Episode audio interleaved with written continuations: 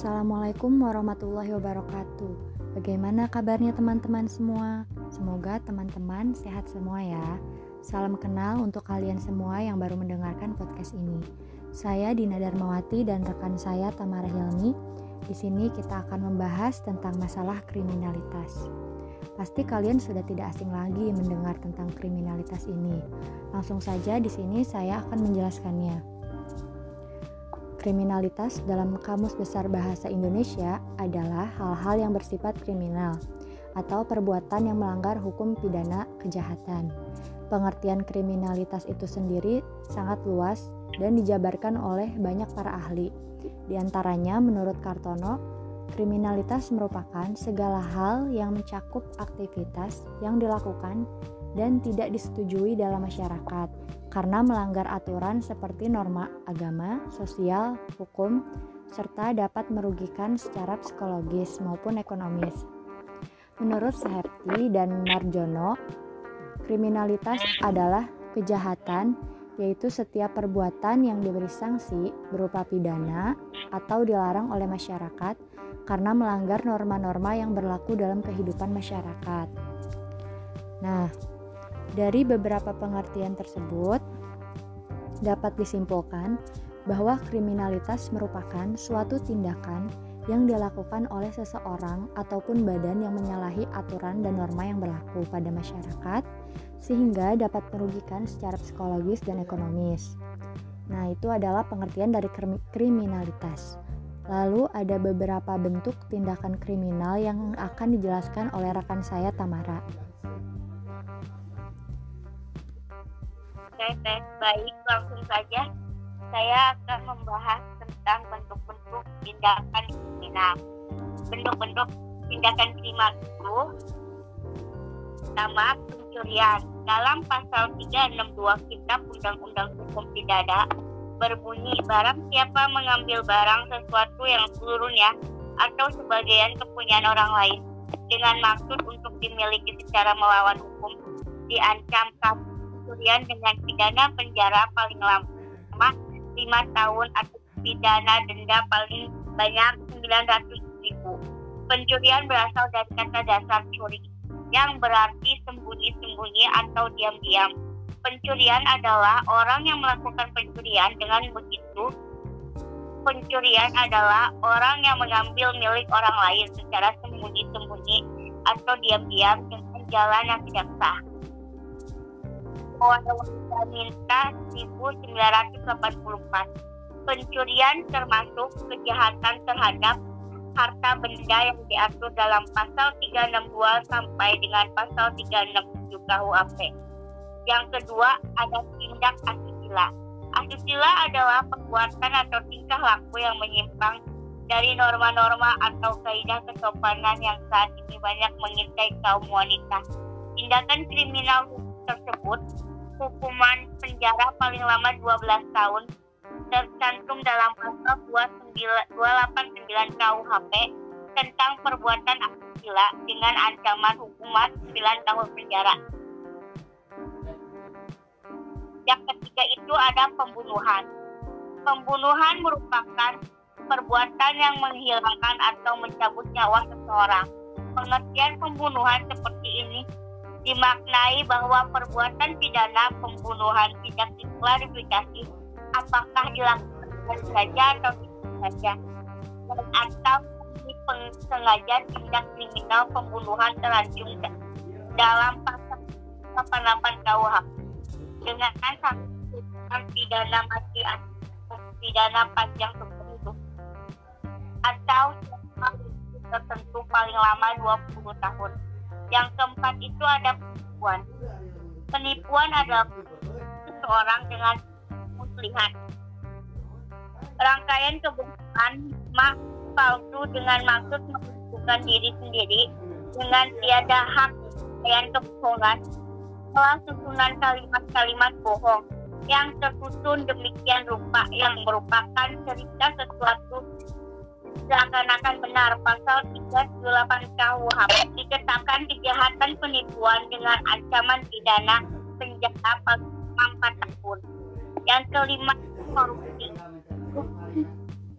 Pelaku individu individu yang menggunakan wewenang dan jabatan guna mengaruh keuntungan pribadi merugikan kepentingan umum dan negara.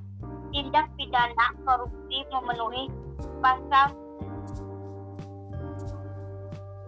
209 KUHP dengan hukuman 4 tahun penjara. Nah, itu tadi adalah bentuk-bentuk tindakan kriminal. Lalu ada beberapa tipe kejahatan yang ada. Tipe-tipe kejahatan menurut Light, Killer, dan Calhoun dalam buku Sosiologi 1989. Tipe kejahatan ada empat, yaitu yang pertama itu white collar. Crime kejahatan cerah putih. Kejahatan ini mengacu pada kejahatan yang dilakukan oleh orang yang terpandang atau berstatus tinggi dalam hal pekerjaannya. Contohnya penghindaran pajak, penggelapan uang perusahaan, manipulasi data keuangan sebuah perusahaan, korupsi, dan lain sebagainya. Yang kedua ada crime white kejahatan tanpa korban. Kejahatan tidak menimbulkan penderitaan pada korban secara langsung akibat pidana yang dilakukan secara organisasi. Kejahatan terorganisir. Kejahatan ini dilakukan secara terorganisir dan berkesinambungan dengan menggunakan berbagai cara untuk mendapatkan sesuatu yang diinginkan. Biasanya lebih ke materi dengan jalan menghindari hukum contohnya penyedia jasa pelacuran, penadah barang curian, perdagangan perempuan ke luar negeri untuk komoditas seksual dan lain sebagainya. Lalu kelanjutannya adalah beberapa penyebab kriminalitas kelanjutan materi ini akan dilanjutkan oleh Ina. Baik, langsung saja ya. Ada beberapa hal yang menyebabkan kriminalitas itu terjadi. Faktor-faktor yang mempengaruhi terjadinya tindak kriminal antara lain yang pertama yaitu faktor ekonomi. Ekonomi merupakan salah satu hal yang penting di dalam kehidupan manusia.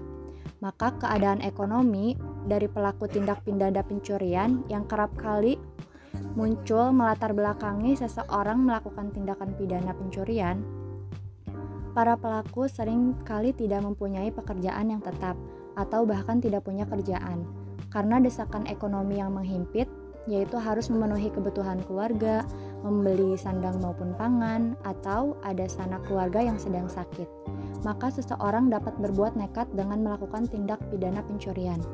Rasa cinta seseorang terhadap keluarganya yang menyebabkan ia sering lupa diri akan melakukan apa saja demi kebahagiaan keluarganya. Terlebih lagi apabila faktor pendorong tersebut diliputi oleh rasa gelisah, kekhawatiran, dan lain sebagainya. Disebabkan orang tua, pada umumnya ibu yang sudah janda, atau istri, atau anak maupun anak-anaknya dalam keadaan sakit keras, memerlukan obat, sedang uang sulit didapat. Oleh karena itu, mereka seorang pelaku dapat termotivasi untuk melakukan pencurian. Yang kedua yaitu faktor pendidikan. Sesuai dengan hasil penelitian penulis, pendidikan juga berpengaruh terhadap terjadinya anak melakukan tindakan kriminal, di mana tingkat pendidikan pelaku rata-rata hanya tamat sekolah dasar. Faktor pendidikan juga berpengaruh terhadap anak melakukan tindak kriminal.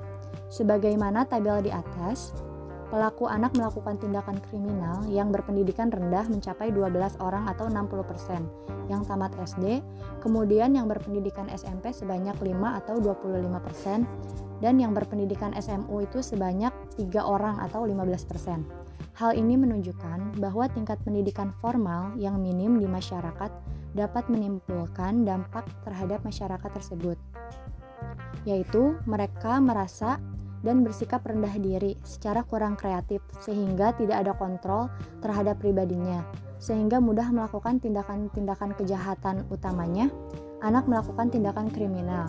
Dengan pendidikan yang minim, pola pemikiran mereka mudah terpengaruhi oleh keadaan sosial, sehingga pergaulan dalam lingkungannya mudah mengekspresikan tingkah laku yang kurang baik lewat perbuatan yang merugikan masyarakat. Jika mem jika me jika bicara tentang pendidikan dikaitkan dengan kejahatan, mungkin banyak permasalahan yang akan muncul. Oleh karena itu, Penulis dibatasi seperti pendidikan yang kurang berhasil dari pelaku yang relatif pendidikannya rendah, maka akan mempengaruhi pekerjaan pelaku karena kurangnya keterampilan yang dimiliki sehingga pelaku anak melanjutkan tindakan kriminal.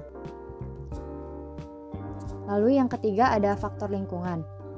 Baik buruknya tingkah laku seseorang sangat dipengaruhi oleh lingkungan, di mana orang tersebut berada pada pergaulan yang diikuti dengan peniruan suatu lingkungan akan sangat berpengaruh terhadap kepribadian dan tingkah laku seseorang. Lingkungan yang dimaksud adalah lingkungan keluarga dan lingkungan masyarakat itu sendiri. Pergaulan dengan ke pergaulan dengan teman-teman dan tetangga merupakan salah satu penyebab terjadinya anak melakukan tindakan kriminal. Hal ini menunjukkan bahwa dalam memilih teman harus memperhatikan sifat, watak, serta kepribadian seseorang. Yang keempat, faktor lemahnya penegakan hukum.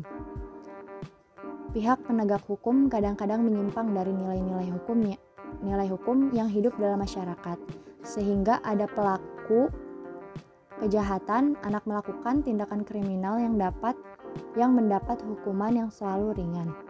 Dan akibatnya begitu keluar dari lembaga permasyarakatan, maka pelaku pelaku mengulangi perbuatan jahat tersebut. Lalu ada beberapa upaya penanggulangannya agar anak tidak melakukan tindakan kriminal yang akan dijelaskan oleh Tamara.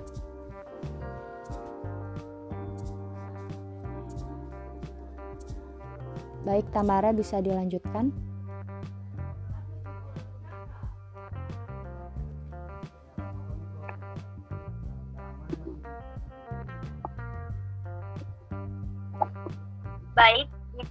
Ada beberapa upaya penanggulangan dapat dilakukan. Upaya penanggulan anak melakukan tindak kriminal, usaha penanggulan diartikan sebagai usaha untuk mencegah dan kasus anak melakukan tindak kriminal serta peningkatan penyelesaian perkaranya. Usaha peningkatan kegiatan lebih diarahkan pada represif untuk preventif dengan mengadakan operasi selektif samping peningkatan kegiatan lainnya. Kejahatan anak melakukan tindak kriminal dipandang dari sudut mana pun harus diberantas dan tidak boleh dibiarkan merajalela lebih-lebih. Kalau akibatnya sangat memprihatinkan atau sangat membahayakan masyarakat untuk melenyapkan sama sekali kejahatan pencurian ini hanya merupakan khayalan belakang. Sebab selama masih ada manusia sebagai makhluk sosial yang mempunyai kepentingan yang berbeda, maka sebelum itu pula masih ada namanya kejahatan pencurian. Yang pertama itu upaya preventif. Yang dimaksud dengan upaya preventif adalah usaha untuk mengadakan hubungan yang bersifat negatif menjadi sifat positif agar usaha-usaha tersebut tidaklah lagi menjadi gangguan dalam masyarakat misalnya diaktifkan karang taruna, remaja masjid, olahraga, dan lain sebagainya. Usaha melakukan tindakan pencegahan dari berbagai pihak dianggap turut memegang peranan penting agar hasil dan tujuan yang diharapkan dapat dicapai baik secara langsung maupun tidak langsung dan turut bertanggung jawab dalam usaha pencegahan anak melakukan tindak kriminal itu adalah pemerintah dan masyarakat menurut Kompol Anwar H. M. H dalam wawancara pada tanggal 22 Juli 2015 tentang upaya-upaya penanggulan kejahatan anak melakukan tindak kriminal yang dilakukan oleh pihak kepolisi, kepolisian antara lain sebagai berikut. Yang pertama, memberikan himbauan kepada masyarakat akan pentingnya saling menjaga dan saling melindungi anak warga. Yang kedua, meningkatkan langkah-langkah praktis dalam pengamanan diri dari hal-hal yang dapat menimbulkan kejahatan tindak pidana anak melakukan tindakan kriminal. Yang ketiga, memberikan penerangan kepada masyarakat apabila terjadi tindak pidana anak melakukan tindak kriminal dihimbau agar segera melaporkan kepada pihak yang berwajib. Yang keempat, melakukan penyuluhan kepada warga, khususnya pemilik kendaraan bermotor, supaya menggunakan kunci pengaman atau alarm. Yang kelima, pendekatan kepada tokoh-tokoh masyarakat dan agama setempat agar terjalin suatu hubungan yang baik. antara polisi dan dengan masyarakat agar apa yang telah disosialisasikan oleh polisi dapat dijalankan oleh masyarakat. Yang kedua ada upaya represif. Usaha tersebut bertujuan untuk mengembalikan keresahan yang pernah terganggu dengan kata lain berwujud peningkatan terhadap pelaku anak melakukan tindak kriminal atau warga masyarakat yang melanggar hukum dan dilakukan pembinaan terhadap pelakunya agar tidak melakukan kejahatan lagi.